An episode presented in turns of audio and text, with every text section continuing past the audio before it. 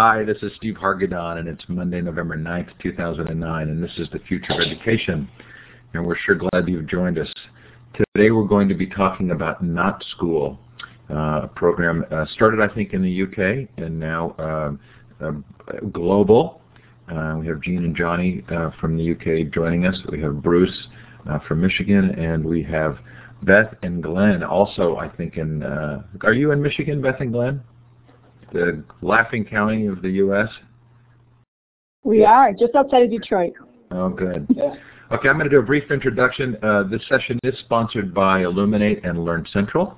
Learn Central is the um, educational social network created by Elluminate. Uh, I'm the uh, Tom, the MySpace Tom guy at Learn Central. If you join Learn Central, you immediately become uh, my friend. But do uh, look there. Lots of fun. You can run your own webinar series, uh, all for free. And coming up on Future of Education, we have some great uh, shows. Tomorrow, Henry Jenkins joins us.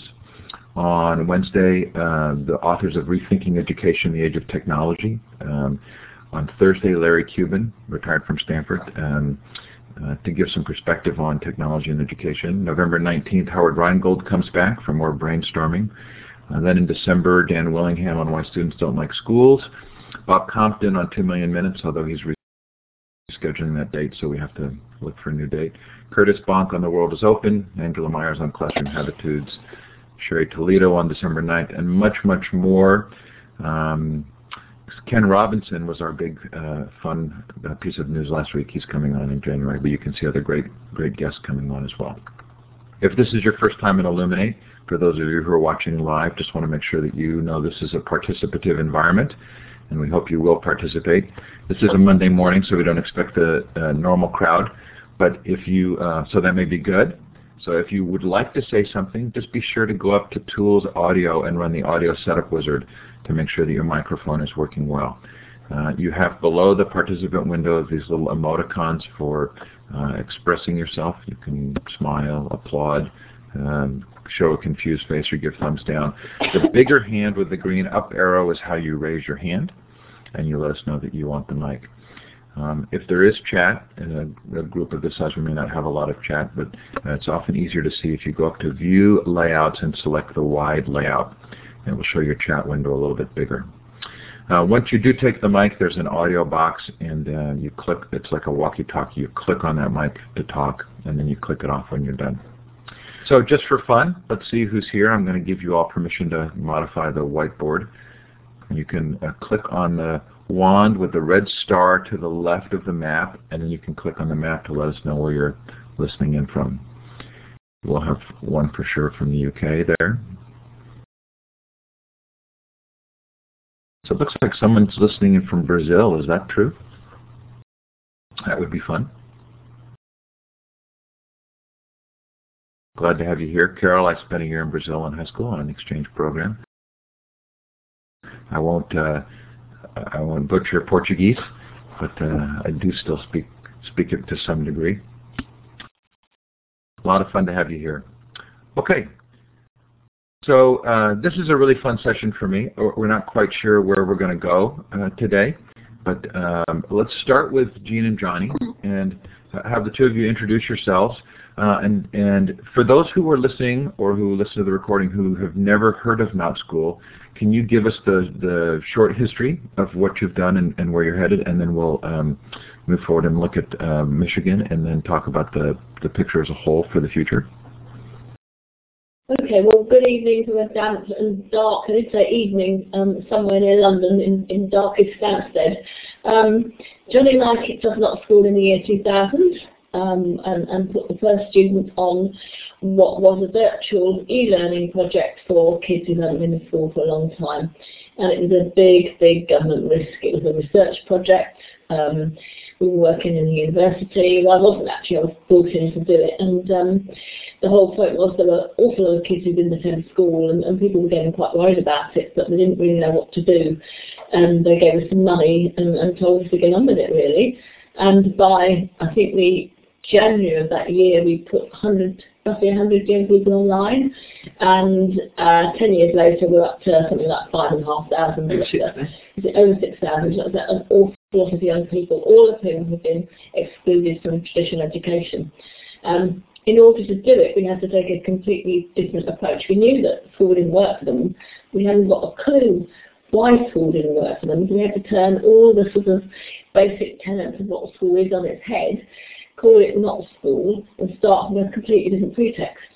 I think it's fair to, it's fair to say, to make it very simple, um, we're in an age when technology allows us to do so much. Uh, there's so much opportunity to do things differently.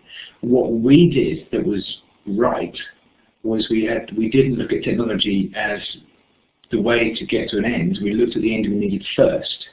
So we said, what makes these young people tick? What makes these young people want to learn? How do we do it? And then we said, how can technology make this happen? Um, and I think one of our frustrations is 10 years down the line, we're still seeing people trying to build virtual learning environments that are exactly the same as we did 10 years ago. And frankly, we threw most of the stuff we did 10 years ago down the drain yeah. because we got it wrong, because we didn't start with that. And over, over the 10 years, lots have changed. Um, without being too technical, when we when we began, we had uh, ISDN lines in half our houses, and very few people had a decent connection. Now, because the UK is very lucky, we have um, broad, broadband in 99% of the population. There's so many differences, but what hasn't changed is the way we approach things. And I don't know what the next slide is, but it might be appropriate to bring up one of our slides. Yeah, another one. Are you driving this, To Steve, Steve, Steve, or are we driving this? Oh, that's a nice one. I think done with that. One of the basic things is that if you can't take the young people to the learning, you take the, young, the learning to the young people, and that's what the technology is all about. And once you've got them make a, the learning available to them, then you have to start thinking about how do we actually engage them in learning, and the technology is part of it, um, but that isn't the basis of what it's all about. So actually the three main rubrics of what we do are on the screen now. Um, we need the young person to have the feeling that they are learning where they like, learning what they like, and learning when they like. And so we're using technology to break down all those hindrances that exist in normal schooling. I don't think normal is perhaps the right word for schooling, but what we all think of schooling, to allow the young people to express learning and investigate learning their way. But if you look at those three things in front of you, they're not about technology, they're about the, the attitude of young people and their experiences and how they relate to learning. Can I ask a quick question? Of course. So uh, let's let, uh, tell us exactly who these students are. Because as I recall, it's not just students who are not in traditional schools, but they also have to have not had available to them alternative schooling programs. Is that correct?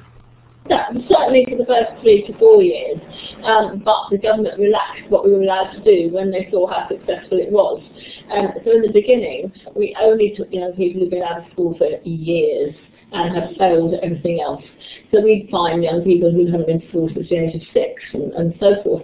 That has changed and so it should because here we are much better finding kids who aren't in school. That's, not to say we're perfect because we're not, we're still finding kids who aren't in school.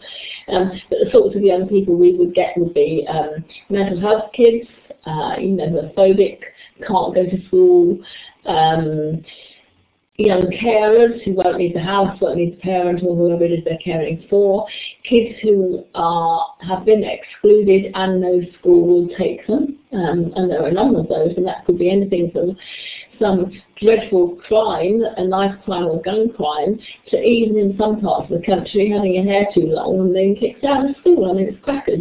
But there is no rhyme or reason in some of those cases as to why young people aren't in school. It's very varied picture across the country. Um, we have people, young people who are terminally ill, but if they are accepting education, they wouldn't join us. They would only join us if they said, okay, you know, I'm 15, I'm dying of cystic fibrosis, my life expectancy is short, and I don't want to spend it in school. But, you know, we can persuade them to learn and give them a purpose to their life. So it's a whole range of young people. They're all very different. And I have to say, on their own, they're quite delightful. Um, oh, I should say we have quite a few young people with special needs and increasingly a larger number on the autistic spectrum, which I don't think we experienced at the beginning, but we're finding that this kind of approach works well with those sorts of young people. And what's the age range? Our age range, in theory, is a graph. So the youngest is 13 and the oldest is about 17, but the majority are 14 to 16, the vast majority. Um, there will always be a few outside of that spectrum. It's shifting a little. I think we're beginning to get more post-16 as school leaving age is changing and people are taking more responsibility for statement young people who have nowhere to go post-16. So it's shifting a little bit, but generally speaking, 14 to 16. And do you have any statistics that would give you an idea of how many students are in this position uh, whether you're reaching them or not. I mean, what percentage of students uh, in the UK are, are would qualify to be in the program? Uh, blimey. Um, it's frightening. Um, we wrote a paper some time ago. Uh, we have an interesting scenario in England where if we don't like the answer, we don't count it. So if you say to, I can say this because I'm not in England, if you say to a politician, oh, you know, you've got a problem because they're out of school or a problem um, because, you know, the home educated kids aren't, a lot of them aren't being home educated, they're just taken off roll, they'll say, where's the statistics to prove it? And you turn around and you say, well, actually, you know, you don't count them.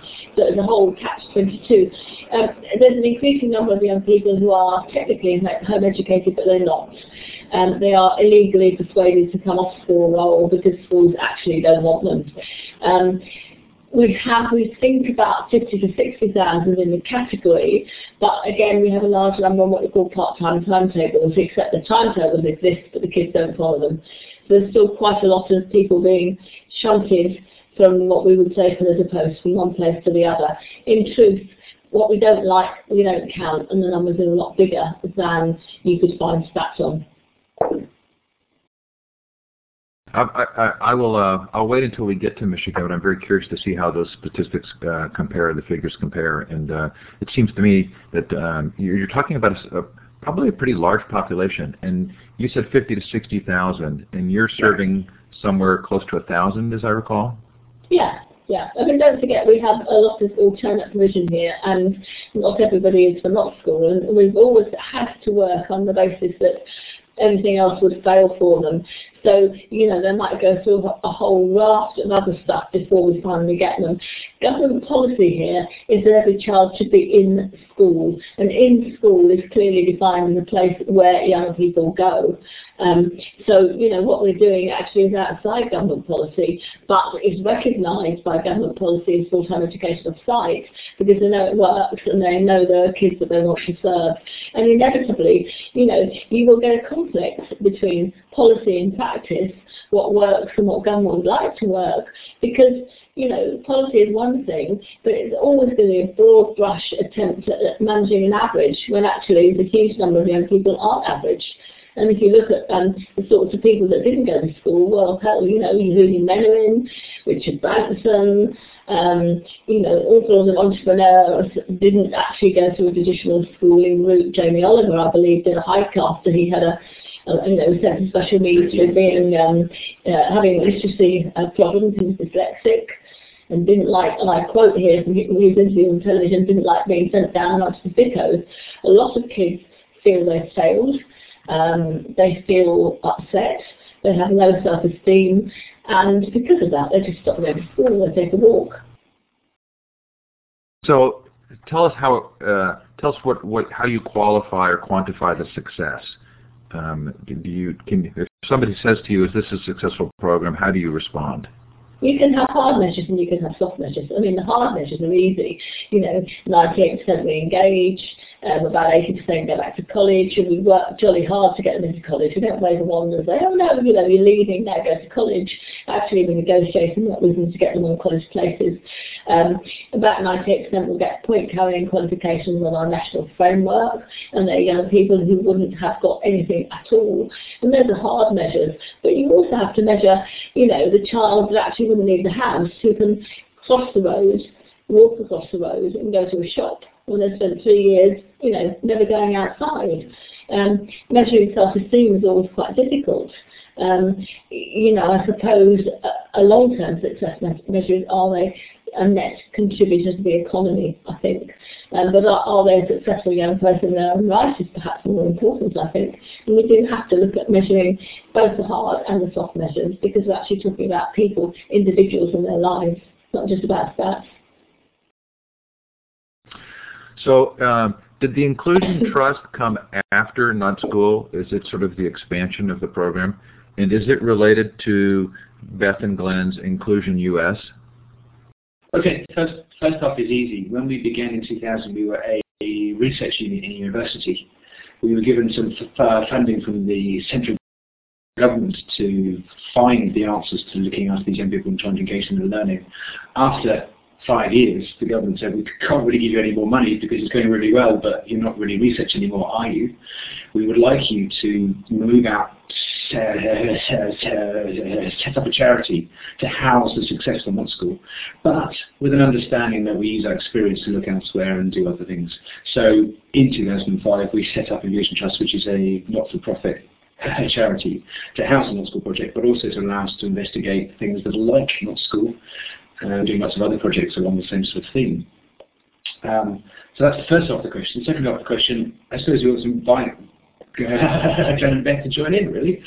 Um, we, one of the things we're very clear about is if you center your learning around the young people, it doesn't matter where you are in the world because you put the young people first. So if they're different, you behave differently. And one of the great things we've done over the last couple of years is start to work with people in different parts of the world who um, on some levels are very similar to us, on other levels often to do with the way the uh, government organises education, that sort of thing is very different. And watching what we think is the um, um, simple recipe work really well elsewhere, and that's where Beth and Glenn come in. But if it's okay, I'd like to bring uh, Bruce and um, um, sorry, Beth and Glenn into the conversation at this point and kind of uh, tell us what the connection is and, and, what your goals are. And then if it's okay, Jean and Johnny, can we go back to, uh, after that, go back to looking at how it actually works and then compare what's being done in the U.S. with what you've done in the U.K.? Of course. You good. Okay, so Bruce, do you want to introduce uh, your team? Yes, um, my name is Bruce Umpstead. I work for the Michigan Department of Education, and in 2007,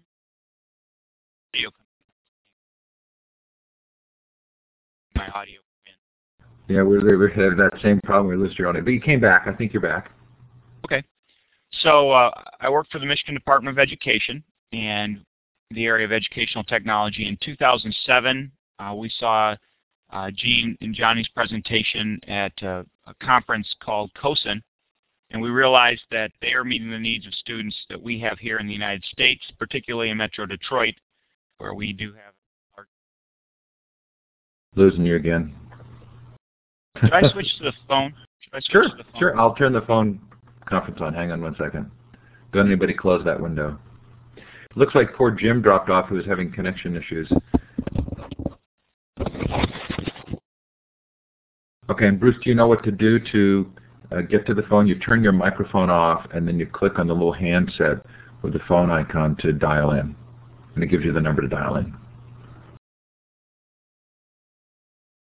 And while Bruce is doing that, Beth and Glenn, do you want to introduce yourselves? Sure. okay. Hello?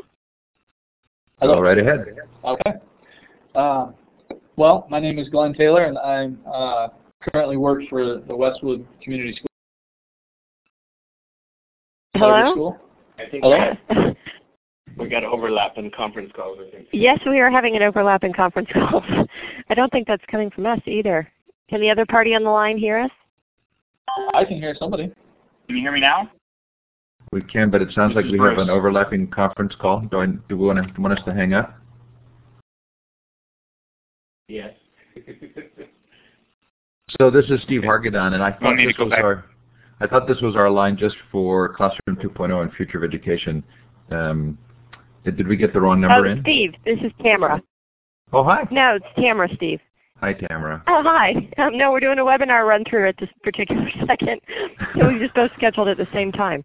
Well, that's funny because I thought we had um, our own our own line, and and uh, so I apologize. But um, are you going to be long? Uh, I I will be until two o'clock definitely. I actually had another one from two to three, but I can reschedule that one. No, no, no. We're, we're fine. Bruce, we'll, we'll just have to put you back on the mic and, and hope that it uh, that it does well enough for you to get through. Sorry about that. Sorry. Okay. Bye. Freaky.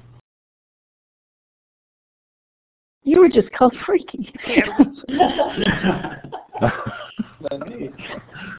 So I don't know what that is. I I think we have a, um, a private line, and I don't know how they got our number, but uh, it's someone else from Elluminate. So uh, rather than worry about trying to figure that out, Bruce, I'm going to let you come back on. You're going to have to click back to, to click that handset icon off, and we'll let you try again. And Beth and Glenn will let you keep going. Sorry for the interruption. It's okay. Uh, so as I said, I'm, uh, my name is Glenn Taylor. I'm uh, currently the, the director of Cyber High School as well as the Now I've lost your audio.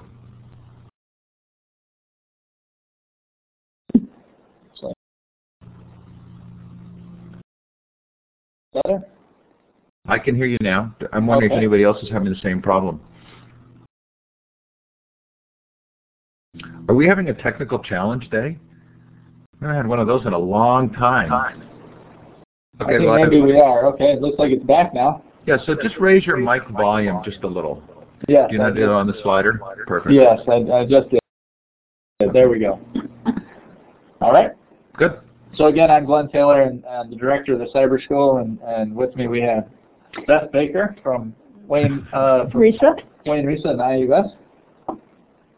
And one of my background is a little bit um, different than um, Glenn's, and that is I started working at the county level and um, looking at the dropout crisis in um, Wayne County, and that's what led me to um, start conversations with um, Jean and Johnny. And then um, both Bruce and I met Jean at the same time, and, and we both had an aha moment. Bruce, did you want to introduce yourself?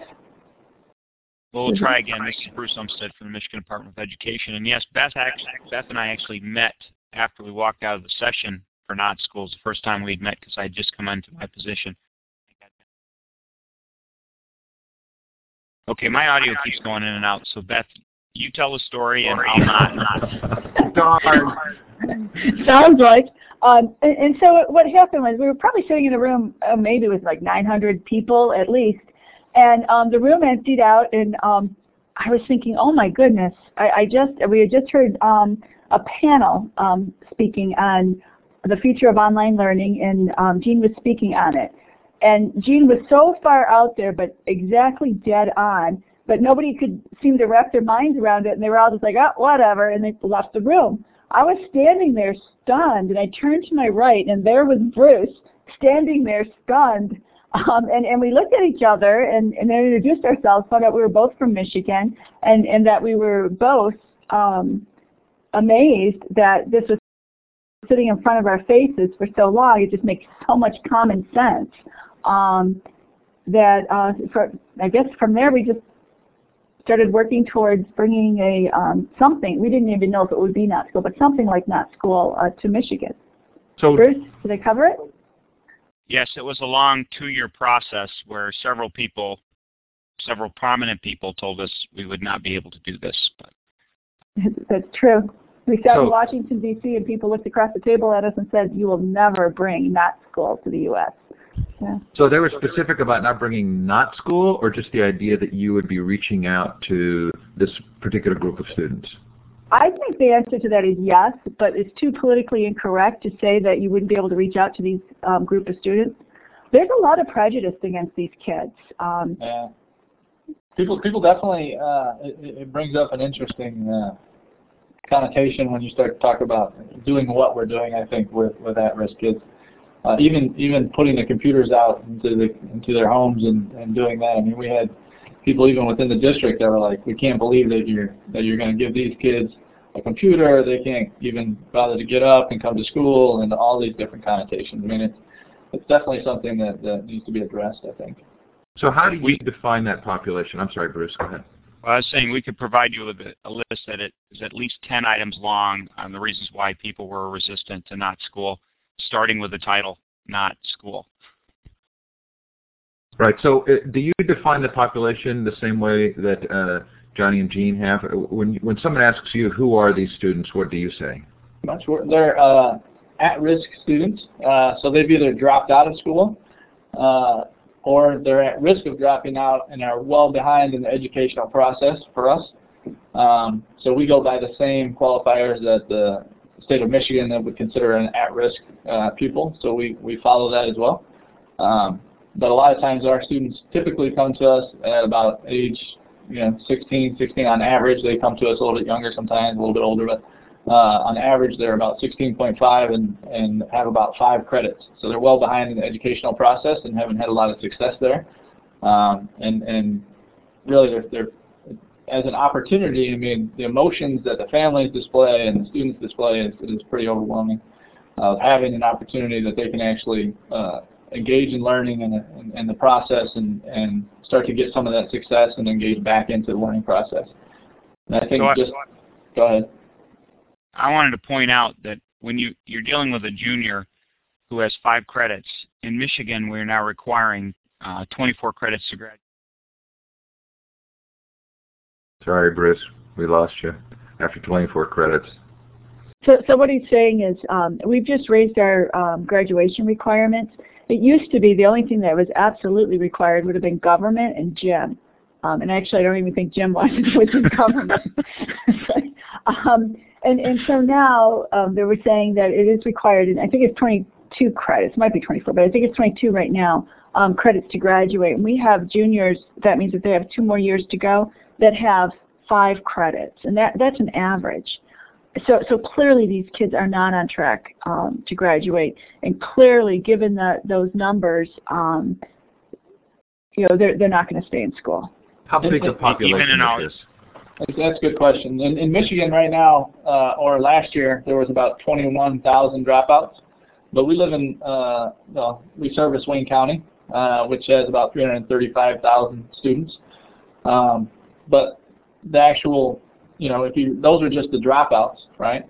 Uh, which is near crisis proportion, and then you start to look at the number of students that are off track uh, and actually failing. You know, a lot of our kids, you know, and those five credits are deceiving because it'll be uh, elective credit that they come to us with, and, and not having any of the core or not having any of the the, the, the real requirements that they're going to need to graduate. So it's, it's pretty staggering. So, so the numbers, when we take a look at them on a statewide basis, um, we're probably looking at around 50, 40 to 50,000 students a year in Michigan um, who are out of school or um, are at high risk of um, dropping out of school because they're so far behind in their credits.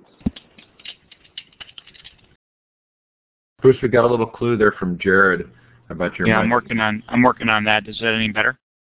You, are sounding clear right now, that's for sure. Except now Thanks. we just lost you. Oh, yeah, go ahead.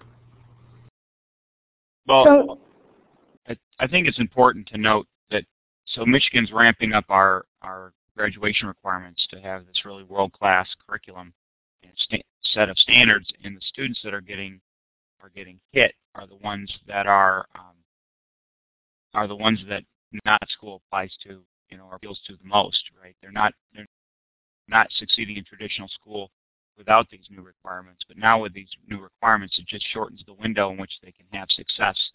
And so a not school play in offering in Wayne County specifically addresses the need that, that they're feeling both because they fail in the traditional classroom, but also because of the height. Sounds like we lost you again, but also because of the heightened requirements for graduation. Yeah. So, um, okay, so let's sort of shift. Uh, uh, well, I guess one last question. So, are you seeing any measurable success at this point? Is the program too early to tell that, or how do you quantify success um, in Michigan?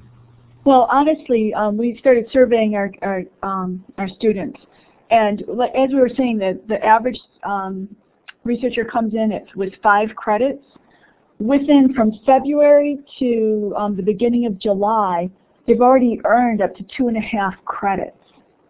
So we're looking at a 40% increase in, in a matter of um, six to nine, actually not nine months, but in a matter of six months, 40% um, increase from what it took them two years to um, earn in a traditional school setting. So clearly we're doing something right, and that's engaging them in the learning process, right. keeping the focus on on their learning, keeping the focus on um, what they're interested in, and when that happens, they can start moving forward. And you, can also look at it from the from just the, the success of the program by means of, of students wanting and voting with their feet, really, right? So we started with 180 students in, in February, and we're currently at 540 students. So uh, there's, there's, clearly a need out there that they're responding to, and we're, we're meeting where they're at.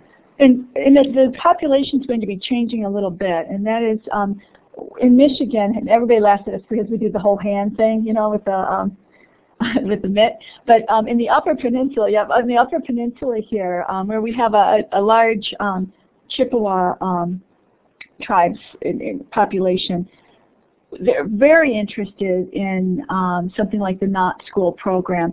And, and they do fall into that at-risk category, but they're also at risk just because of the um, the landscape of where they're at is, is just a hardship for them to get to school. So now we're looking at a lot of different reasons why some kids just can't get to school.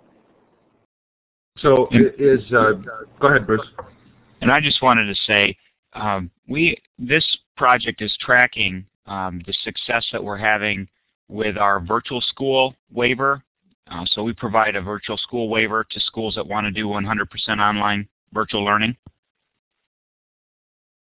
And on its own, the Westwood program is one third of the full-time virtual enrollments across the state. Wow.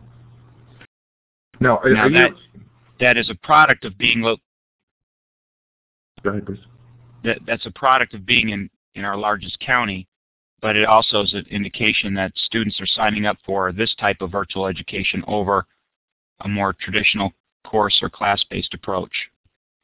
So are students in traditional school opting to move to the program, or are you getting more students who are already out of the system who are hearing about it and coming in? Get a real mix, actually.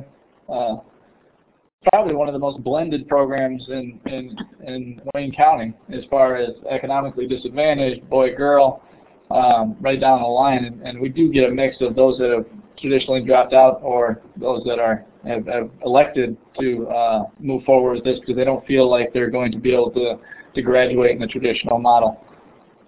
So one of our regular guests on the show is Michael Horn, who's a co-author of Disrupting Class. Right. And, and, and when they're looking at these programs, they often kind of do the numbers, they do the math, sure. because the programs have to make sense from the standpoint of what kind of funding you're getting. And are, are you able to cover the costs of the program with the average daily allowance that you get per pupil? I'm gonna actually I could say absolutely yes we can, but I'd like to turn that over to Bruce since he's kept us very on a, on, on a tight uh, measure of, of, of, funding to, to ensure that this is a viable, replicable yeah. model. good it's a good way to put it, Glenn. Thanks. So, so to get the project started, um, we put a Title II-D grant in, in, the field, and Westwood responded, uh, and we we maxed out that award at three hundred thousand dollars, and that essentially paid for the equipment to bring the first 180 students on. But those 180 students um, came on at the time where it would generate about 25% FTE or full-time equivalency for Westwood as new students. And I think that that's important is to understand that these are represent represent new students to Westwood, not students they lost and are bringing back, but new students.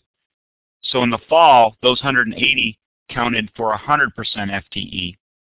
And that, based on that, Westwood felt comfortable investing in the next 360 units of, of uh, the computers, the broadband connectivity, the other elements that make up the program. And so that's how they were able to scale using foundation allowance or full-time equivalency dollars. So we're not putting extra um, grant money into this program. We're using state-funded um, resources. I mean, these the in Michigan, the state pays about between $7,500 and $8,300 per student, and that's what's paying for this operation. And and that's the power of this model.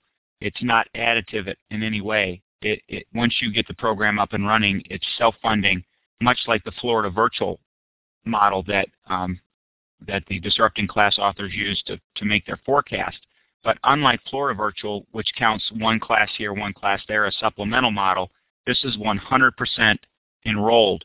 So we are generating um, equivalent of 12 semester length courses for every one enrollment. So when you look at the models that um, that the Disrupting Class authors forecast, it's models like Not School and 100% enrollment that's going to drive the adoption of online learning in, in, in, significant growth over the next 10 years.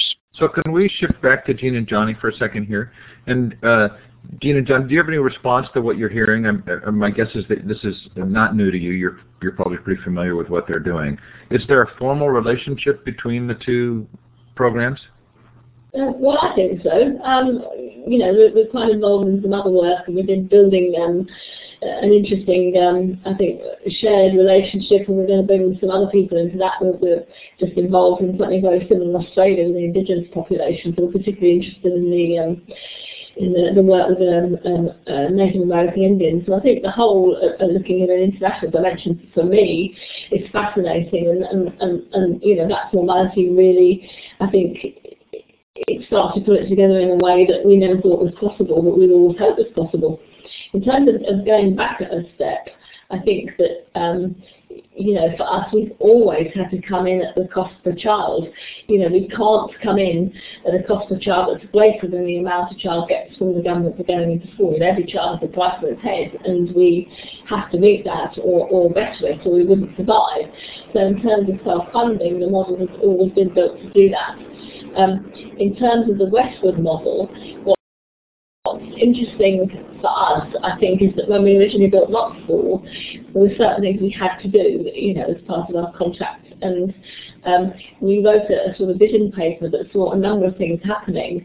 And several of those things included more blended approaches, the ability to go into to a school, a, a learning environment, or somewhere if you wanted to, um, the ability to pick and choose a little bit more what you could do and where you did it. And I think that some of that's been translated wonderfully into the, into the Westwood model. Um, you know, that Not School is, is 100%, um, almost 100% virtually fine, but actually part of that's dictated by our, our demographics and the fact that in Westwood, um, you know, young people can book to go into, into an area and talk to an expert or curriculum lead if they want to, is exactly where it should be. It's taking it to the next stage and it's so much better use of resources um, than, than, we tend to do with our schools here. Um, you know, we've been doing some work with Sweden, and believe it or not, they're busing kids into school two, well, actually every day. And some of the bus journeys are two and a half hours there, two and a half hours back. That's five hours a day wasted in travel time.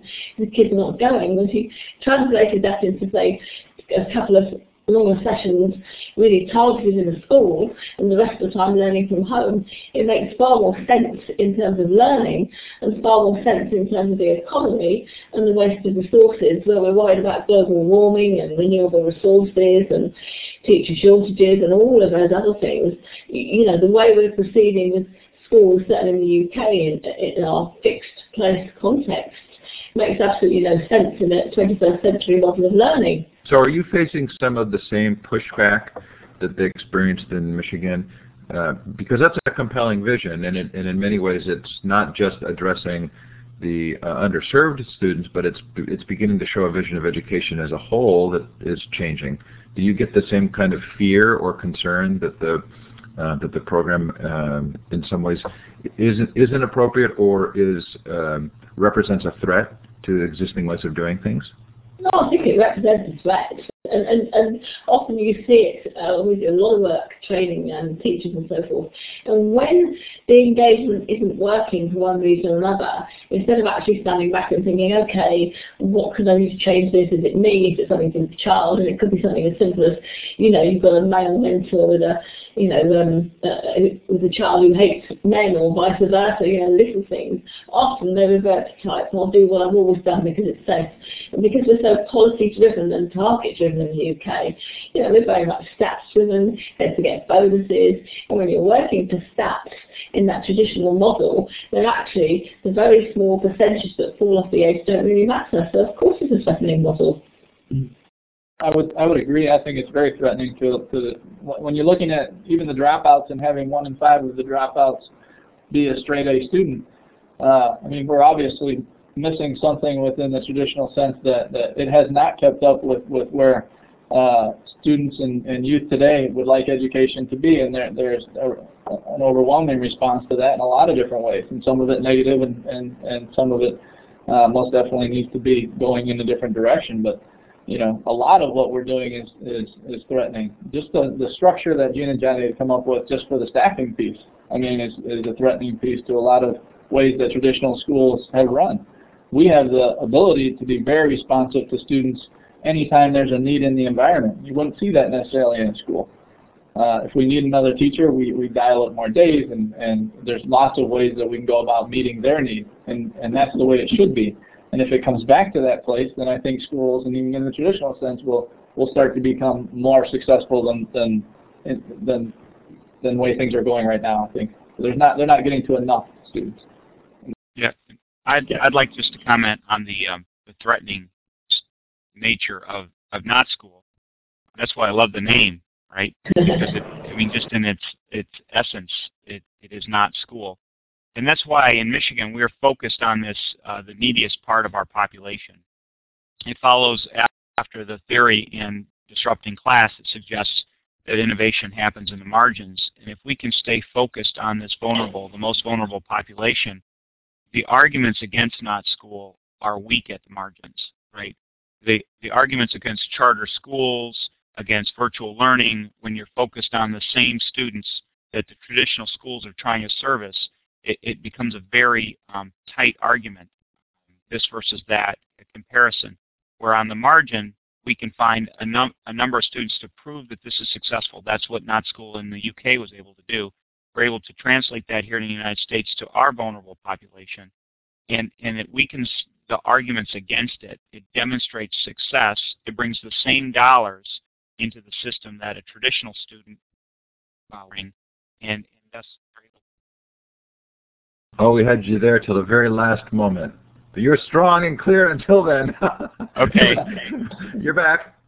So um, what I'm trying to say is we're following disrupting classes model, focusing on the marginal student, demonstrating success, and and that's what's going to lead broad scale adoption in the United States, probably the world. As Interesting. Yeah. Hey, and, and go ahead, Beth. I was just going to piggyback on what Bruce was saying, and that is um, before we decided, before we were um, really moving outside of um, Wayne County to the rest of the state, and when we moved to the rest of the state, um, we, we, formed something called Inclusion US, um, and, and then we have our IUS Global Schools, which are the, similar to the NOT schools. And before all, we took that step, um, we actually had a conversation with Michael Horn, um, from the author of Disrupting Class, saying this is the model, this is where we see things going, and, and we just kind of had about a half hour just sit down talk about what he could, you know, he saw coming too, and um, it pretty much mirrors what um, Bruce was saying. Interesting. Okay, so let's look, if we can, Jean and Johnny, at what at what it's actually like, what's practically like. So I put your slide up here, which I think was the next one you were going to get to. And do I remember that you actually had a different name for the students? Were they, I want to say researchers? Is that still the case? It's up there, yep. Oh, yeah. So I just tell myself again. Yes, um, yes, they are the good researchers. Why? Well, obviously, if you start from the theory of making your environment not school, then the most important thing you want to do is make sure it's not school, and you break down every every preconception. I think we might have lost some people. I don't know, people come back in again. Uh, so yes, we don't want to call them stu students or kids or pupils because they're either school-based or they're quite patronizing. I think one one of the issues for our for our young people, they might feel ex excluded from learning, but in the grand scheme of things, they're being treated like kids at 14 years old, when actually at home they're looking after younger siblings, they're looking after parents, they're having to be the parents in the family, they're not kids anymore. And so all those words make a big difference to how they feel about themselves. So yes, looking at our diagram, in the bottom right-hand corner-ish, we have researchers, which is our young people. And I suppose it indicates exactly what they do. They research. Their learning is about investigation. Their learning isn't about turning up to a lesson on the right day and having the right book open, and that presumably means you're learning, even though you could in fact be looking out the window. They are researching. They are looking for their own journeys. And are they in um, groups of six? Not really, no. Um, No, no, not really. The simple answer is no. Uh, interestingly enough, when we began the project in 2000, we did have this uh, small groups, and it didn't work. Why not? Uh, two principal reasons. One is if you put them in a group of six, you predetermine that that group.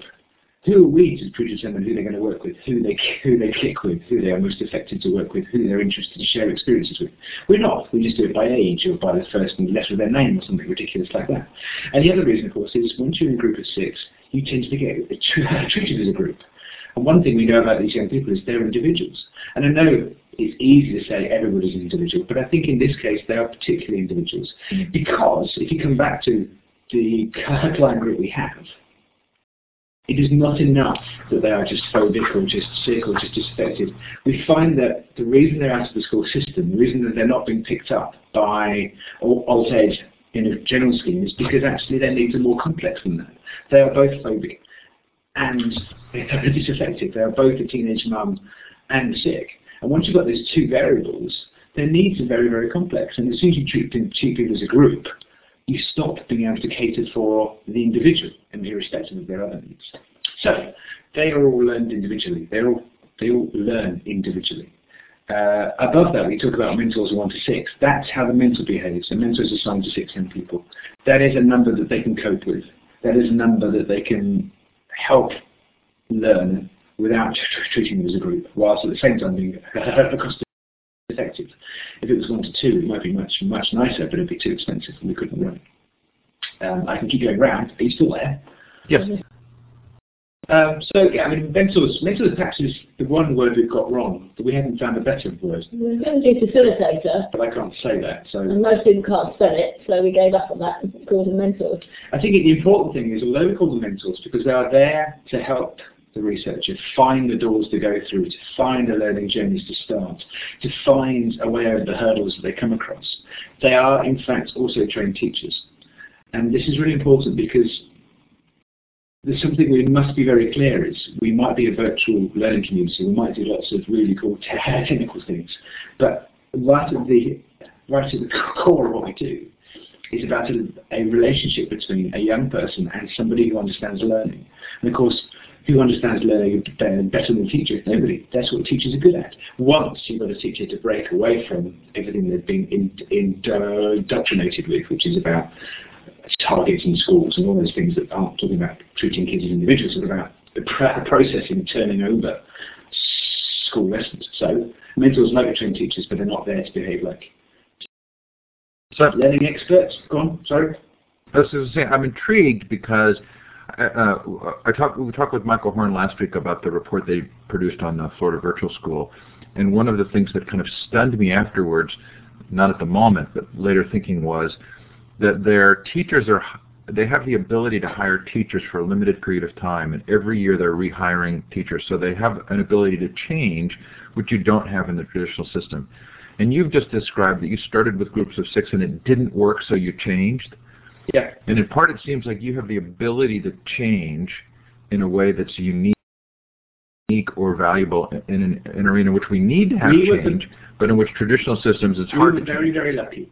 Because our remits from the DFES, the Department for Education and Skills at the time, said you need to take young people who've been out of education in the long term.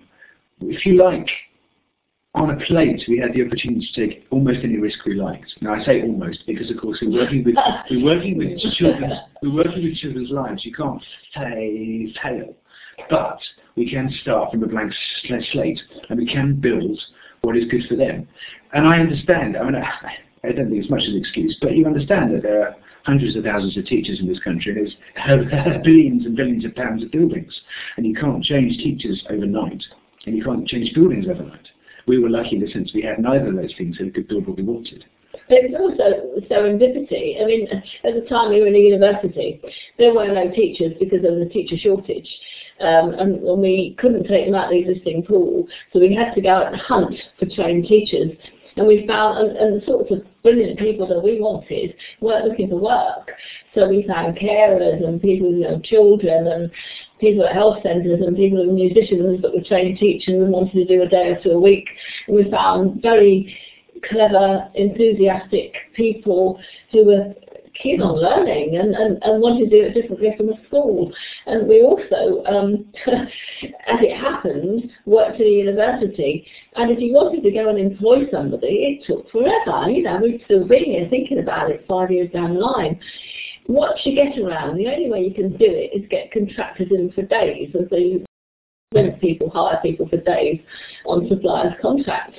And actually, because we had to think of creative ways around the university system and an education system, we actually built an incredibly flexible system. And if I want to change a child's mentor, I can do it. If I want to increase the number of days we're doing maths, I can do it. I've just hired um, a new literacy expert because I wanted an entirely different approach to some of the English we've been doing, and we've just brought somebody different in to do some maths because I wanted to really focus hard on the, the bottom functional skills, and I wanted somebody really creative to, to think differently. I can do that. And that element of flexibility really makes the whole system flexible and able to meet the young people's needs. Because if we can't meet them, why are we bothering, you know? So Bruce and Bethan, uh, are, are you experiencing the same uh, capability to be flexible? Well, I'm going to let I'm going to let uh, Beth and Glenn talk about that um, specifically. But what I wanted to point out is that what Not School represents is a bundle of innovations that any one could actually change our system. So if you think about switching the role of teacher to mentor or facilitator, or switching the role of student to researcher, that innovation in itself would greatly transform our education system. But then you wrap it in an online environment, and when you see the, these tools, it's powerful. But that that's the power of Not School. It, it wraps up these evidence and research-based practices that let, let us demonstrate success with our most vulnerable population. And, and once we demonstrate that success, and, and Not School in the UK has demonstrated that success, people are going to be taking these innovations and, and it really will transform our education system. Glenn? Yeah, uh, we've had we've had uh, to answer your question uh, uh, a lot of flexibility in the way that, that it's been structured, but uh, you know, one we, it's a pilot program, so we've we've gotten away from uh, unionizing the entire process so far, and, and so we've been able to hire staff that have the capacity and, and the will to work with the, the types of kids that we're working with and trying to engage. Um, all of our staff is uh, for mentors and uh, experts are are certified teachers. Um, so, but for uh, mentors, we might use an elementary teacher uh, or a secondary teacher, depending on, on what their their skill set is there, and looking at uh, making sure that they can engage the students that they're working with. They're there as a facilitator or a coach.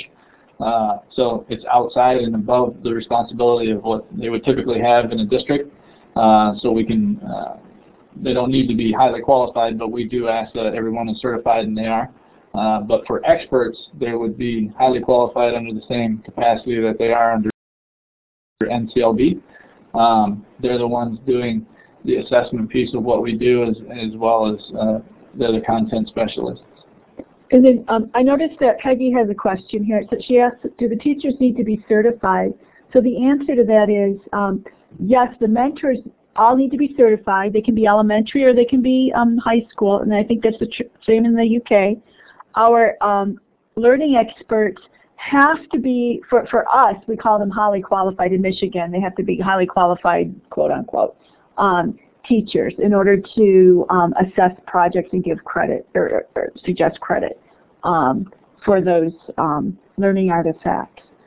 Our, our, setup is, is, very similar to that of um, the UK. Um, Jean and Johnny has, have been just instrumental in working with us to the point where they've come over, helped us immerse our, our experts and our mentors in the process so that they understand what we are talking about and helped us shift those um, people in their thinking. So when um, Jean and Johnny were talking about their versatility, that's one of the things that we didn't want to lose and when we brought that over to um, Michigan, and that is it's so important that you stay versatile and flexible um, with your staffing needs. Yeah. This is Bruce. I just want to comment. Um, I believe that our teaching corps has that level of flexibility. we don't see it because our system doesn't have that flexibility. We have some of the brightest people uh, in America in our teaching corps, and we just have to bring those those bright teachers to the surface. And I know they exist. I teach a class um, at the master's level for Central Michigan University, and to a person, I'd have all of my students in that class in this program, but it's it's their rigid um, class-based, facilities-based structure that's keeping them uh, kind of like in a box. So they innovate in that box, and what Not School does, it removes the walls of the box, all the walls, not just the four walls in class online, but it removes all the walls. And research and evidence-based constructs for success. So I want to do, before we break, because we've only got a couple of minutes, I want to make sure that we put into the recording links for people to find more information. And uh, in addition, clearly uh, disrupting class has had an impact on all of us uh, to some level. Are there other resources too that you would want to point people to? And I'm going to I'm going to start putting some some of the links that I have into the, the to the chat here. Do we have a good one for uh, Westwood in that program? Um, yep, and Glenn's putting it in right now, but um, it's www.westwood.k12.mi.us. Or you can just Google um, Westwood Cyber High School. And you'll get all kinds of things. We didn't get to watch your videos, Beth. Did you want to just say why you thought they were important? Um, really, because they were learning artifacts. Um, I, I, thought it was important that um, people understood how things can look differently, that it doesn't need to be a paper pencil test or um, an essay in order to evaluate learning, that it can be a learning artifact, it can be a product, it could be the reflection um, from that student on that um, process and what they've learned. Um, it could be communications back and forth with the mentor and the expert that glean that learning out. And so I, I just wanted to, to, talk a little bit about that and, and show some of the products, um, but that's fine. And, and, I don't know if the, uh, we ever got into the fact that we're not course-based, so it, it's a big shift and, and it's project-based, and I think maybe Jean and Johnny touched on it a little bit, but being not course-based gives you much more flexibility in assessing things across content areas and kind of uh, basically takes the proficiencies and blows them out of courses where we've decided to stick them and puts them in more applicable sense that you can actually give real world meaning to, to, to the work. Good. Well, this has been terrific. And if you're thinking about it, let me know if there are other ways in which you think it would be helpful, uh, at least within the Classroom 2.0 community or Learn Central, to you know to continue to spread the word. Uh, you know, my guess is that uh, you're you're going to continue to face uh, the sense that uh, you're not in the mainstream, but that's where we love to dabble is uh, the, the, side interest stories and the things that you're doing that um, that ultimately will inform change practice. Um, so thanks so much for being here. I'm going to clap for you. The, the rest of the audience, I'm using the little clapping hand at the bottom of the participant window. Uh, Jean and Johnny, thanks so much for coming on. It's uh, early evening for you. I know you've had to stay late to be there.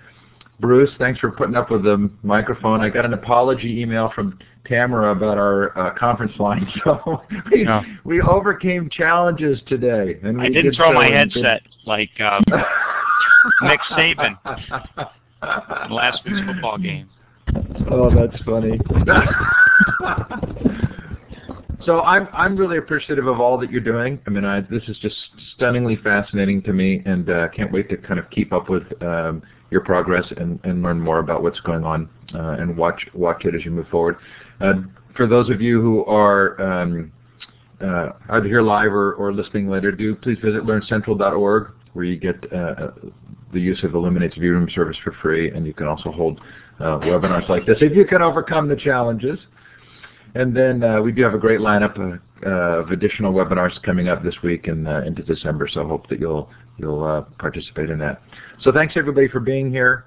Thanks to each of you for taking the time out of your day. Uh, uh, even with our technical challenges, uh, sure fun to, to watch you uh, participate and, and glad to have a recording of it. So thanks and have a great day. Thanks. Bye. Thanks. Bye. Bye. Bye. Bye everyone.